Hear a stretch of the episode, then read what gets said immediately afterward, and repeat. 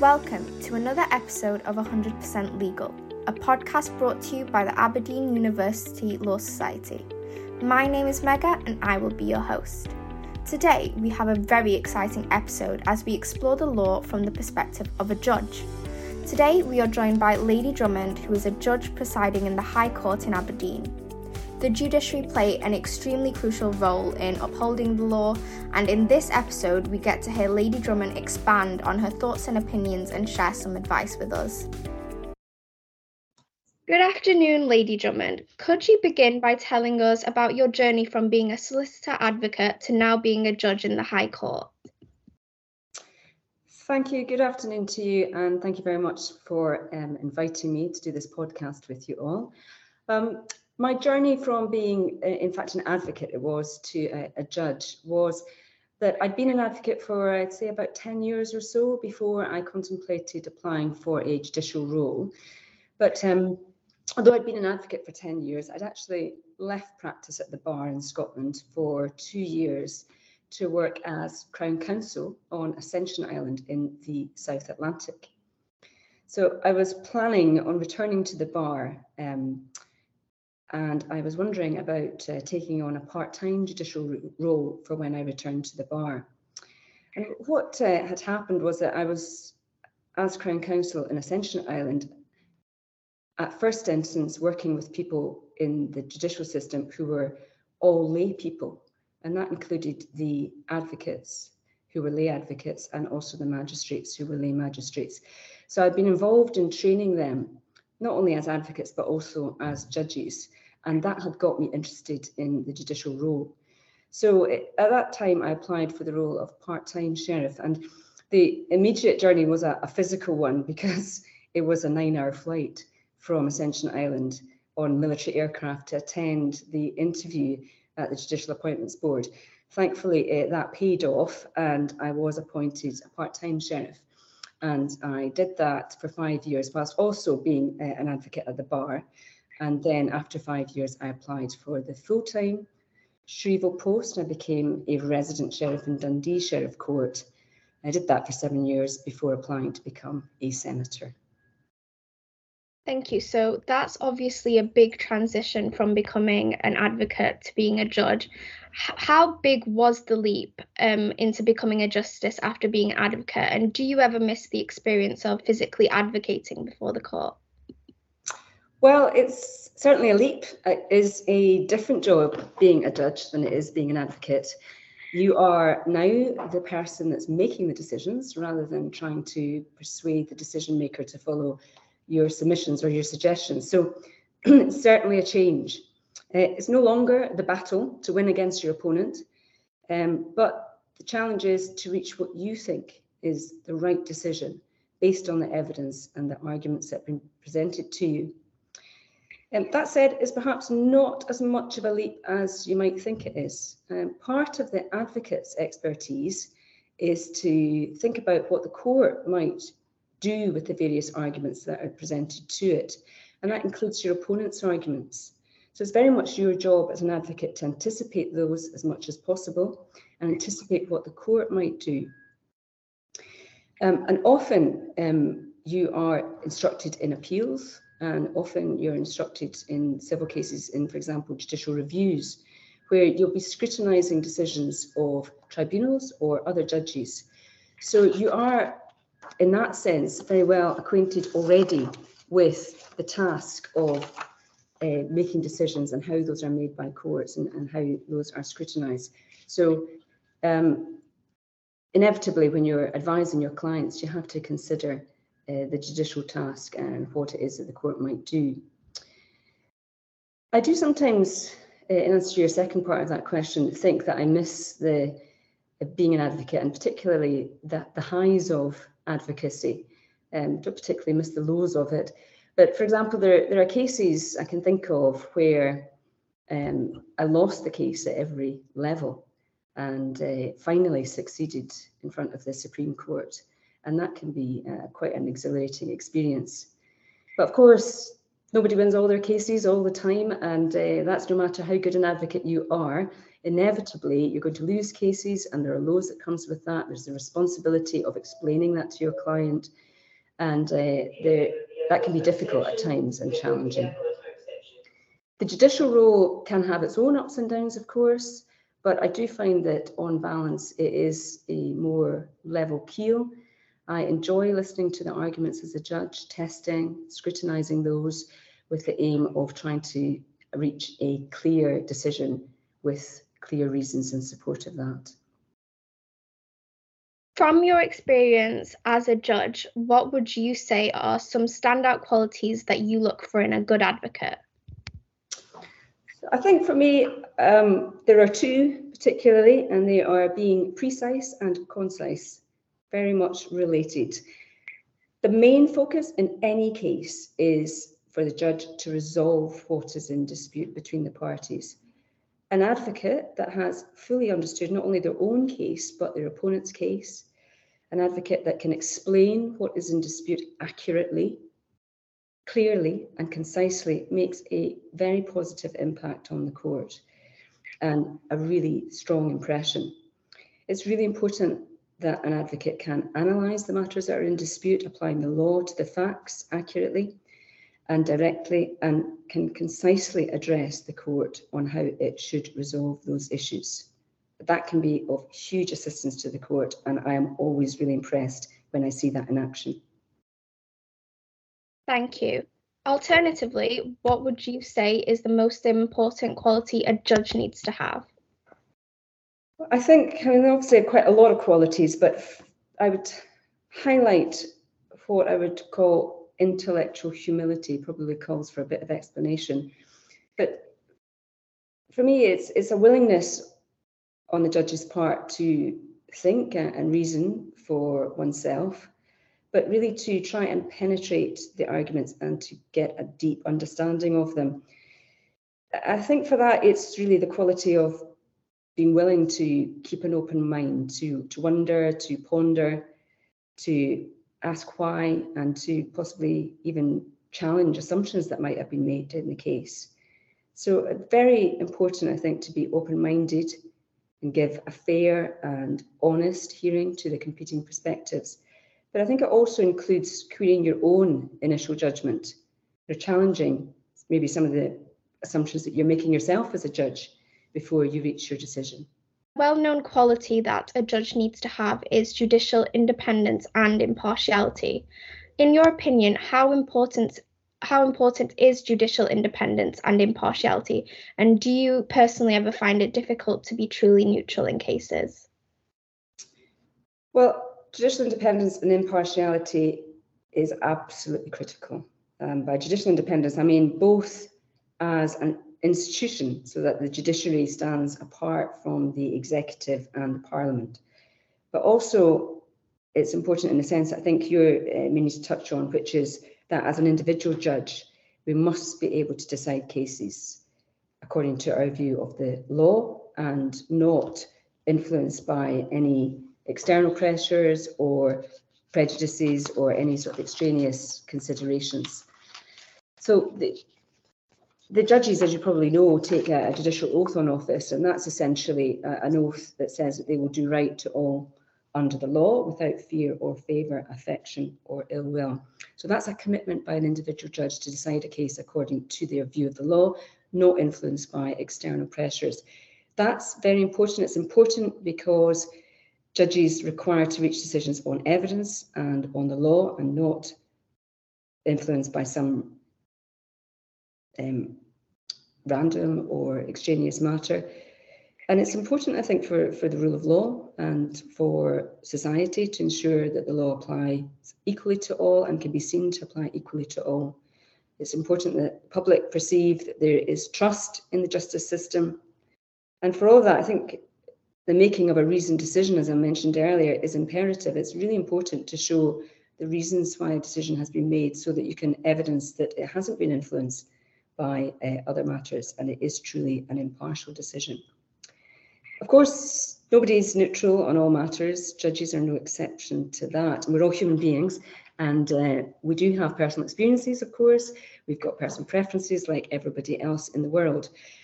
We're never going to eradicate that. Um, but what a judge can do and should do is recognise that uh, there may well be these other factors at play and ensure that they do not influence their decision and that they do, in fact, reach a truly impartial one.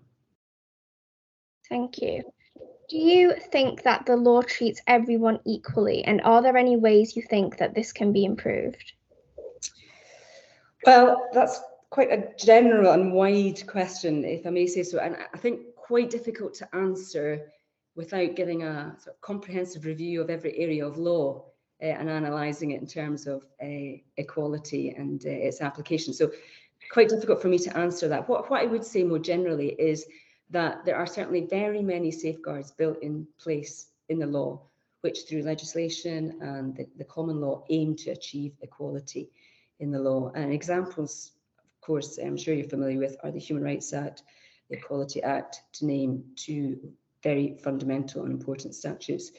So as a judge, you are generally conscious, your antennae are constantly alert to ensuring that cases are dealt with fairly and that those that come in contact with the justice system are being treated fairly and equally. And of course, in accordance with their needs, because people have different needs when they come uh, in contact with the justice system, vulnerable people in particular. But it's an ongoing process. It's an ongoing process of assessing in any case what's required, of monitoring the law, of to listening to the arguments that are presented about it, uh, and adjusting accordingly. Is it hard to detach yourself from the cases brought to you? Are there any cases that you would say have deeply affected you, or would you say you've become desens- desensitized to cases now? Well, I think some cases are harder to detach yourself from than others. Um, I know when I was at the bar, there were some long running cases that I acted in with some sensitive subject matter which I found harder to leave behind. And there are some cases that I've dealt with as a judge that are like that also. Um, but most advocates and most judges would probably say that whilst you can invest a lot in a case, there is most often another case that has to be dealt with immediately after that one. And that can very much act as the, the next focus and, the, and help you to leave the, the one that you've just dealt with behind to some extent. I, I think it's also important to value um, a life work balance and to take seriously the need to unwind and detach from a caseload. To take your mental health seriously, that applies to you as a judge, just as does to an advocate and to anybody that's working. Colleagues, friends, and your family can, of course, be a great source of support. And I think it does help to have outside interest, something that you can focus on outside of work that can take your mind off things and, and let you unwind. Thank you. What, in your opinion, was a landmark decision of the High Court during your time on the bench, and why do you think so? Well, I've chosen not, in fact, a High Court case, but a case from the, the Court of Session, which is a, a case called Wightman and others against the Secretary of State for exiting the European Union. That's a case that was dealt with, and there were a number of uh, decisions from the courts at various levels, but the, the one that I want to, to focus on is the one that um, the decision was given in 2018, reported in 2019, and it's a decision from the Inner House. There was a petition for judicial review which involved what was a constitutionally important question of whether the United Kingdom could legally revoke notice of withdrawal from the EU. And it was a, a group of MPs, MSPs, and MEPs that brought proceedings and the reason that they brought proceedings was they wanted to obtain a ruling from the European Court of Justice on whether the UK could unilaterally revoke the notice. The Inner House ultimately decided to refer the question to the European Court of Justice, but they only did so after previous uh, courts had decided that the matter was academic and uh, shouldn't be um, the subject of justiciable proceedings. So it was important for that reason, but it's also it's really an exceptional case because the court made an advisory declaration through referring it to the EU court simply because there was good reason in the public interest to do so. It, there was deep uncertainty at the time about that question, and it was a really important question for politically and, and for the future of the country. The court, in its judgments, and there are three from the judges in the inner house, addresses some fundamental and important questions about where the line should properly be drawn between the judicial function and also the functions of the institutions of the Constitution, i.e. Parliament and the Executive. So it's a very important decision from that perspective also. And what is one area of law you would like to see be reformed during your lifetime? Well, I, th I think what I would say, first of all, is that I'd like to recognise that in the last two years during COVID, the administration of justice in Scotland has made some significant and fundamental changes to adapt to the pandemic and to address the consequent backlog of cases that has arisen. Much has been gained in terms of flexibility in taking evidence, in the arrangements that are made now with virtual hearings and responding to the needs of court users. So I think there has been a lot of progress in the last couple of years. And really what I would like to see is the law further adapt to these changing times and to build upon what has been learnt over these last two years so that the, the courts and the administration of justice become as accessible and efficient as they can be. I think we've seen in the last two years just how much can be done when it needs to be. Thank you. My next question is For someone who followed the work pathway of a solicitor, do you ever think it's too late to enter the judiciary? And what would be one piece of advice you would give a solicitor looking to make this change in the direction of their career? I would say it's never too late. Um, stereotypically, it's more often the other um, argument is made that the judiciary is, in fact, for people that have the experience and come to it later in life rather than the younger uh, practitioners. I think it's important, and I think it is recognised today to have a, a, diverse judiciary made up of people of all different ages, not just ages, backgrounds, all sorts of other protected characteristics represented there. Someone with more experience may, of course, have a broader perspective. They may be able to display the necessary qualities for a judicial role. They may have much to offer, but equally, there's room for the younger judge who can bring a different perspective to also, I'd say there's no hard and fast rules, certainly not too late to apply, and I would encourage everybody from all uh, backgrounds to do so. The, the one piece of advice that I'd give to a solicitor is really a very practical one, and uh, it is keep a record. Um, as dull as that may sound, it's actually of great practical um, assistance to you if you do apply for a judicial role. That's because when you do apply for a judicial role, the Judicial Appointments Board are not interested in your assertions of how great a candidate you are and all the qualities that you possess. What they're interested in is you evidencing from your own experiences that you have the qualities that they are looking for. So, as a solicitor, you are going to be dealing with all sorts of clients. You'll be experiencing sometimes novel, sometimes difficult situations. And at times, you're likely going to have to explain complex law to your clients in terms that they can easily understand. All of that could provide evidence that you have the rel relevant qualities for a judicial role. Keeping notes of situations you've been in might exemplify some of those criteria. Uh, and I'm thinking of things also as exercising sound judgment or working with others.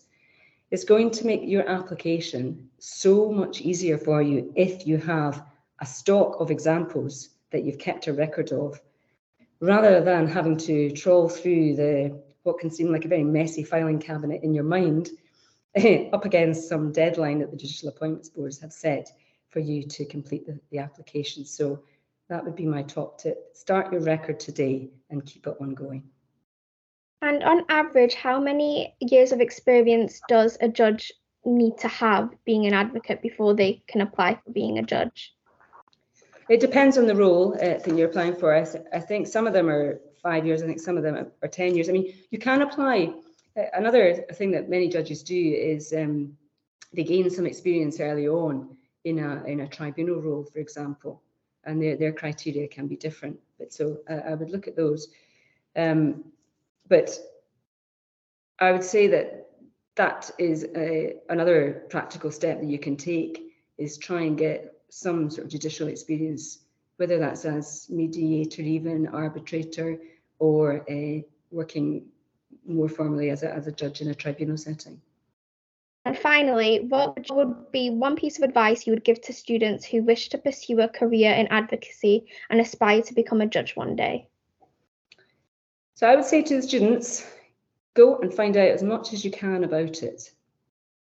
And A good way to start as a student is by mooting in the university.